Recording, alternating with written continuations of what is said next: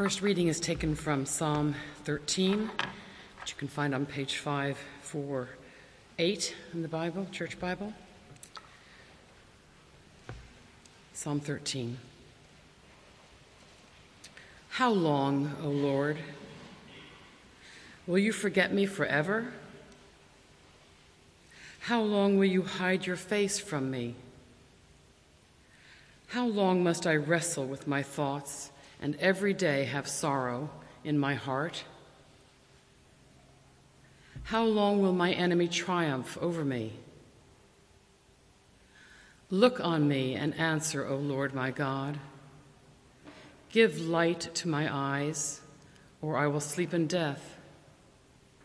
My enemy will say, I have overcome him and my foes will rejoice when I fail, fall.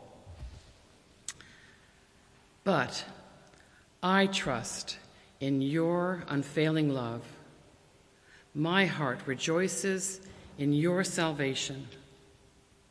I will sing to the Lord, for he has been good to me.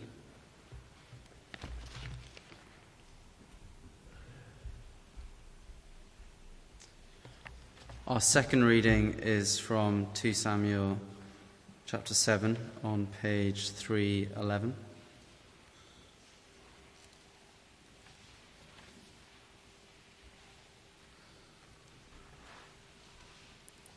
Two Samuel chapter seven verses eight to sixteen. Now then, tell my servant David, this is what the Lord Almighty says.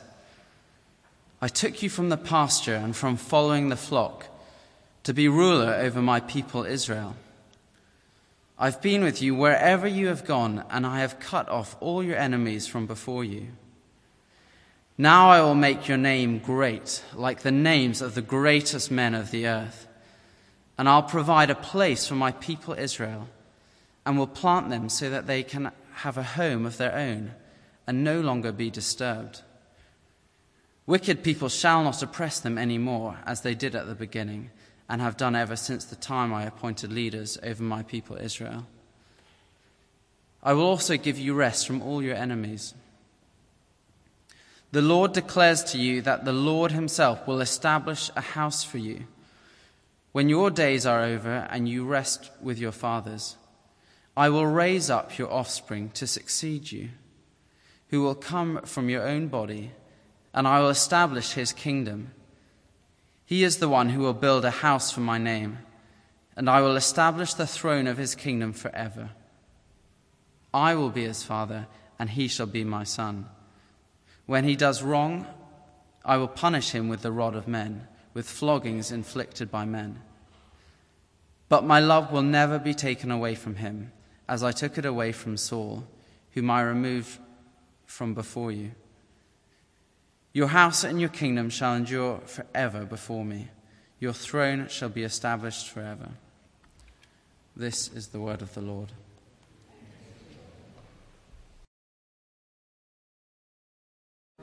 A prayer as we stand. My hope I cannot measure. Heavenly Father, please teach us how to cope with hope in the midst of a present day which can be disappointing. Teach us what it looks like to walk with Jesus Christ as our Savior now, when sometimes it doesn't feel easy, and sometimes we don't feel like singing in the midst of our sorrow. For your name's sake. Amen. Please do be seated.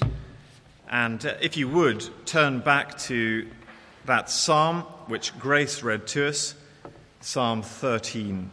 It's on page 500 and 48.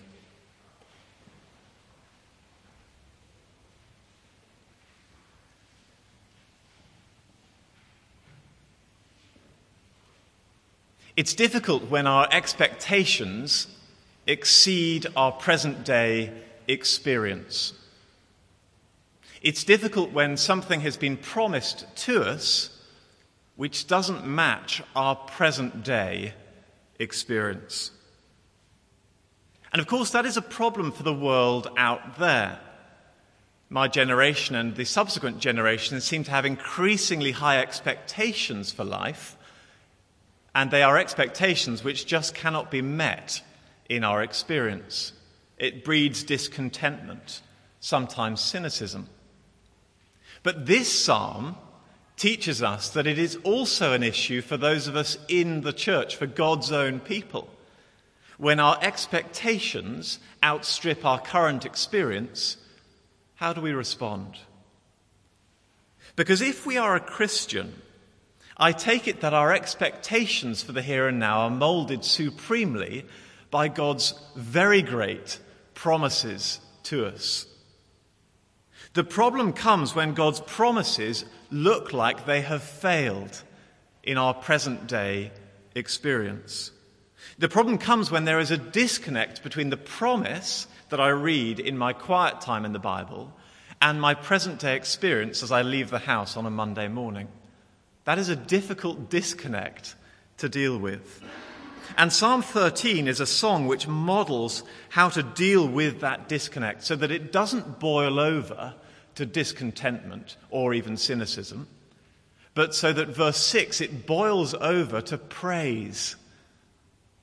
It teaches us how we can sing in the midst of sorrow. The first two headings, if you're taking notes on the back of the notice sheet, you'll see the headings there. The first two are foundational for the third, and the third is where all of our application will be. The first heading is this When God's promises look like they fail, from verses 1 to 4. As ever, the sensible place to start is at the beginning. And when I say the beginning, I mean the beginning. For the director of music, Tom Bell, Timo, a psalm of David. This is a psalm of King David, the king of God's people throughout the Old Testament. And first and foremost, it is a song not about us, although will come to us eventually. It is about him. It is his song. I counted up the number of words in our English translation of this psalm. There are 105 words in this psalm. It's quite short. Of those 105 words, 18 of them are first person pronouns. That is, I, me, or my. 18 of them speak about things which have happened to David or which he has done. It is an intensely personal psalm. He penned it, and therefore we would do well, as it were, to hear him sing it. I'm not going to sing it, but to hear him sing it before we learn to sing this psalm as it were. And as we listen to him sing, there's a repeated refrain which Grace brought out so well when she read it. How long? Twice in verse 1, twice in verse 2. How long? How long? How long? How long? The very repetition of it makes us feel the truth of which it speaks an experience which is going on far too long, if you were to ask David. This is something which he wants to finish. He wants to reach for the fast forward button on the remote control of his life, or at least see a taskbar to see how long this is going to last for. How long? He describes his distress in literally three dimensions. Verse 1, his distress in relation to God. Beginning of verse 2, in relation to himself. End of verse 2, in relation to his enemies. And all of these dimensions are of a piece. They all speak of the same experience of his distress. Let's unpack them. Verse 1 He feels forgotten by God, he feels all alone. Uh, this is Job. Let me quote a bit of Job to us. I cry to you for help, says Job, and you do not answer me. I stand and you only look at me. He says somewhere else, Oh, that I were as in months of old, when the friendship of God was upon my tent. Job's experience is, is mirrored by David's years later. He feels abandoned by the God who was once right at his right hand. Uh, God's hidden his face from him. Um, I don't know whether you use Apple FaceTime, Um, whether or not you use that, we all use our faces. And when we befriend somebody, we turn our face to them. It's a sign often of our blessing and of our goodwill towards them. And, and David says here God's goodwill and his blessing has been turned away from him. Uh, we may know Aaron's blessing, which makes this point The Lord bless you and keep you, the Lord make his face to shine upon you and be gracious to you. The Lord turn his face towards you and give you peace. Only here, David feels the absence of God's blessing and his keeping and his graciousness and his peace. How long will you hide your face from me? And it affects him deeply on the inside. Beginning of verse 2. It's almost like he's speaking to the counselor. How long must I wrestle with my thoughts and day after day have sorrow in my heart? in a sense, it's very easy when our problems are external to us because we can just change our circumstances and be rid of the problems. We can move house away from the neighbors from hell, or we can go on holiday to escape the boss. Uh, as we say, we can just get away from it all. But when our problems are internal to us, that is quite another problem. Because of all the things and people I can escape, I cannot escape myself. Here is David's uh, own thoughts, and they have become like an Olympic wrestler to him, which accost him whenever he has time to think. Whenever he switches off, he has a battle on his hands. His mind is a war zone. He is conflicted, as we say. He has to fight dark and difficult thoughts because he fears that his God has abandoned him. And he fears that God has abandoned him because, end of verse 2, his enemies are triumphing over him. How long will my enemy triumph over me? It's life and death. They want him to die and therefore to overcome him. Verse 4. Uh, this is David's sorrowful song. Uh, he's singing at a time when God's promises looked like they'd failed to him. And, and we don't know exactly when he penned this psalm. We have to guess with many of the psalms. It could have been at the time when his son Absalom was trying to take his throne from him by force. That would fit.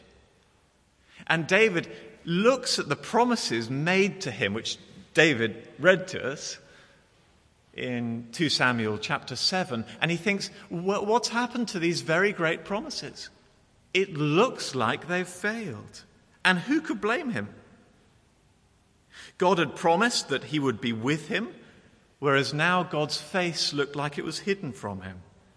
God had promised rest from and defeat of all of his enemies, and yet here they were triumphing over him.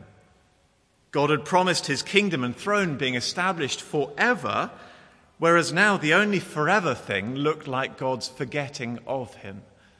So he's left with this disconnect between God's promises and his present day experience. It's like God had talked a good game, like God had been an estate agent, but he hadn't come good on it. And he wasn't the only one of God's kings to face that problem. There was one king who was promised victory and protection and God's personal guidance and presence and even glory. And yet it looked like to him that God's promises had failed. Left alone in the wilderness to be tempted by his, by the enemy, who was left wrestling with his thoughts in a garden just outside Jerusalem, whose heart was sorrowful, we read, even to the point of death whose enemies really did triumph over him with their cruel apparatus of thorns and crowns and purple robes and sticks and spears and hammer and nails and cross. And who at the last, this king, was bewildered between the difference between God's promises and his present everyday reality that afternoon. He didn't ask how long, he said why. Eloi, Eloi, lama sabachthani. My God, my God, why have you forsaken me? Incidentally, people today who are going through real suffering, that may be some of us here, but they can be really put off by glib, simplistic answers to suffering. Real suffering teaches us to be suspicious of very tight ABC, simple outlines of answers to suffering. I wonder if you've experienced that.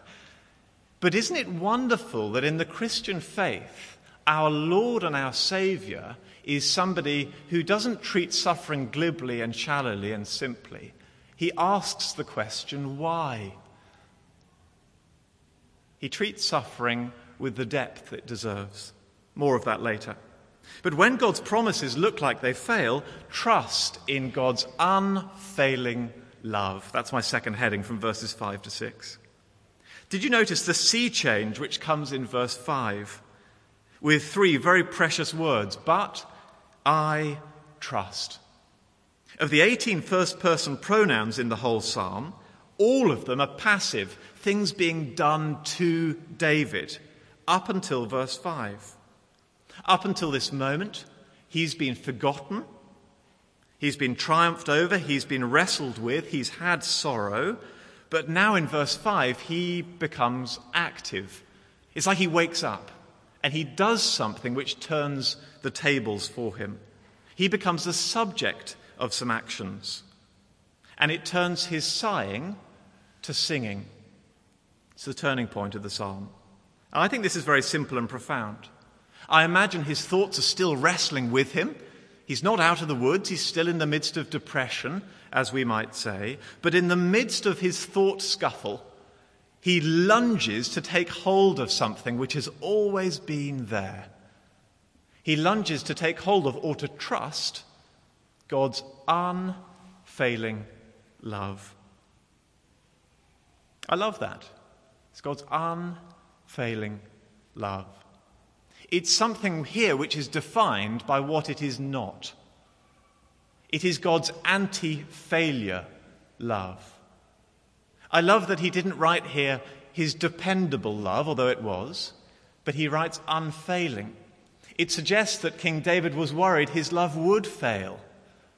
But he's reminding himself no, it's anti failure love, it's consistent love.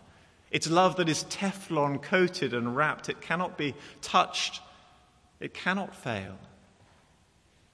It's love which has no sell by date, no half life, it has no life expectancy, it's eternity guaranteed, no warranty needed, it's always there.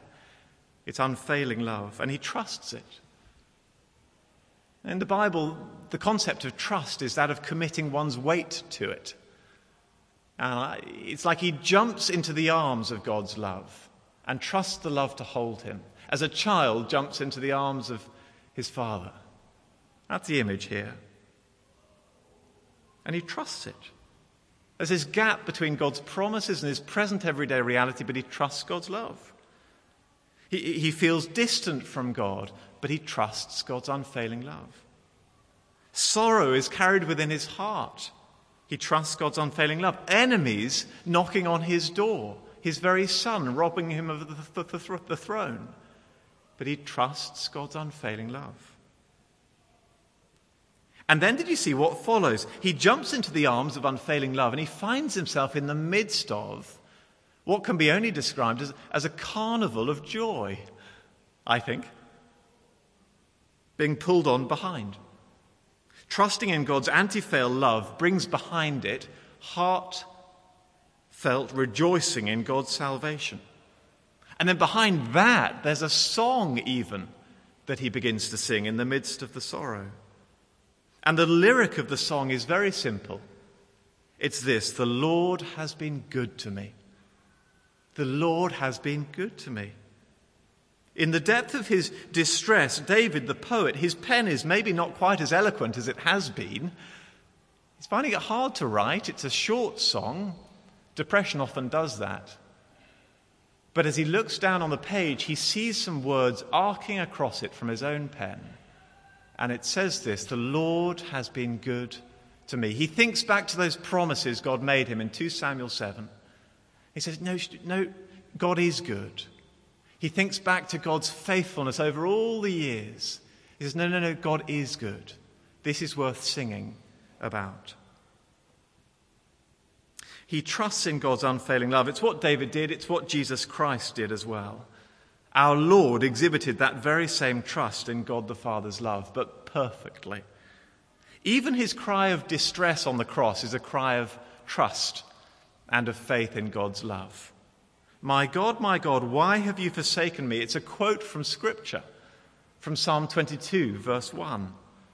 Even in the confusion of it all, even as the Son of God is executed, the words he speaks are words God has chosen for him to speak, words of trust and of faith, even at the darkest moment, literally darkness, on the cross.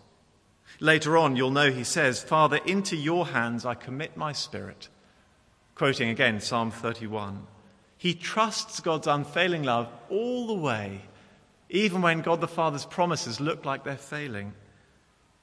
And Psalm 13, David is doing the same. Verse 1, he appeals to God. He's, he's saying, How long? It's all a prayer. And sometimes our faith in God looks like confusion brought to God in prayer. Sometimes our faith in God looks like, I don't know what's going on here, but Lord, you do, and I just want to hold on to the fact that you do. I want to hold on to your unfailing love. That's what faith sometimes looks like. Now, up until now, we haven't applied any of this to us. That's what we're going to get to now. We've just been listening to two kings singing this great song. And I hope that we're catching the tune of it slightly David and Jesus Christ. But now we're going to begin to follow their lead and learn the tune. And it's my third and final heading singing in the midst of sorrow. I'm going to make three observations. First one is this this is a song to sing in response to God's promises to us, not in response to our thwarted desires. There's an illness which can creep all too easily into the church, and it's called MTD. And it's seeped into the Church of England, and we are in danger of it as well. Every church is. MTD. M, moralistic. T, therapeutic. D, deism. Moralistic. It's all about being a good person being better people, upstanding citizens. And Jesus Christ, his grace and his forgiveness are lost. Moralistic. Therapeutic, church becomes all about being, feeling better about myself. It becomes a sort of spiritual therapy. Now, of course, we feel better when we come to church, but not because it's therapy, because we're orientated towards God. D, deism because God's kept at a comfortable distance. Now, I want to focus on the T therapy, therapeutic. I think it's very easy for us to use a psalm like this wrongly as therapy to make me feel better. And this is how it works. The ingredients are you just take one thwarted desire that we may have. Uh, I'd like to get married. I'd like to be healthy where I've got ill health. I'd like to have children where I don't have children. Some thwarted desire which God has not actually promised us. And then we apply it to this psalm, and we sing the psalm with that in mind, and we say, How long, O Lord? And it sounds spiritual, it sounds even godly, but it's an incorrect use of the psalm. This psalm is sung in response to God's promises, which look like they've failed. So the appropriate use of this psalm would be something like this If we're struggling with depression, taking hold of God's promise of joy in the midst of sadness and depression, and using this as a song to say, How long, O Lord? Please come good on your promise. Or, or, taking God's promise of evangelistic fruit, people becoming Christians through our words and our witness. And someone who's really not seeing any fruit at all in their office, taking this psalm and saying, Lord, how long? Please come good on your promise that I would be fruitful in your kingdom. Those would be good ways to use the psalm. Or just feeling like I'm being bugged by a besetting sin. And, and looking at God's promise that Jesus will return quickly and come soon, it'd be a great psalm to use to pray, How long, O Lord? Let your kingdom come. Those would be good ways to use the psalm. Second observation feeling despair like David does here and like Jesus does is okay. It's okay. I've been thinking this week, wouldn't it be hard if all we had in this book, the Bible, if all we had were God's promises to us. They're very great, they're very wonderful, but if all we had were God's promises to us, we might struggle with being disillusioned, with saying, well, why is my present day reality so hard when these promises are so great? But wonderfully, God in His goodness has given us Psalms like this one, which teach us, model to us how to deal with God's great promises and our often humdrum, everyday, present day experience. And he gives us those Psalms to tell us that it's okay to feel confused.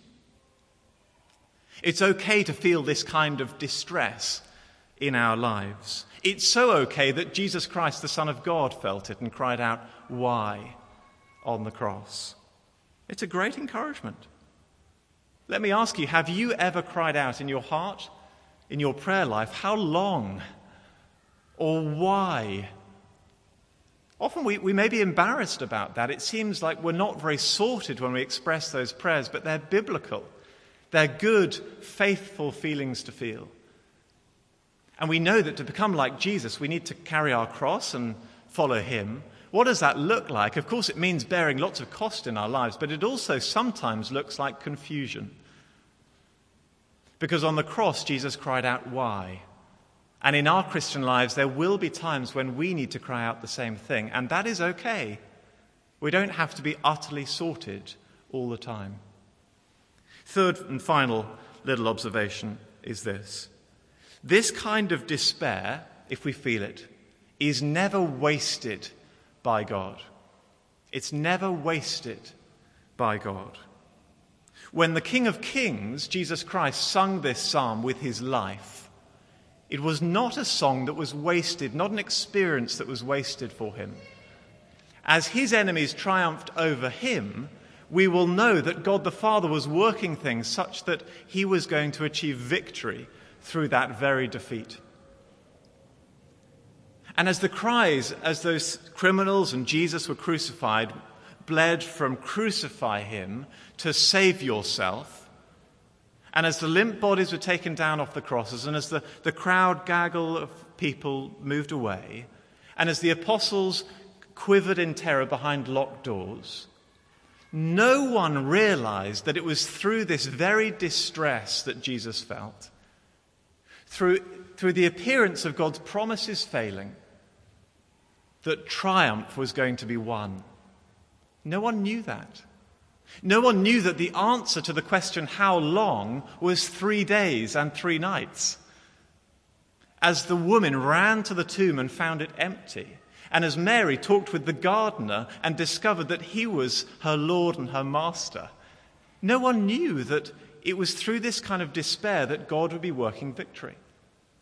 And so I take it that if we feel a similar despair in our lives, sitting in the pews today, it will not be wasted God the Father specializes in using such dark tools, even as the cross, to work his purposes out in the world. And I hope that's an encouragement to us. It is to me. I'm going to pray. Let's pray.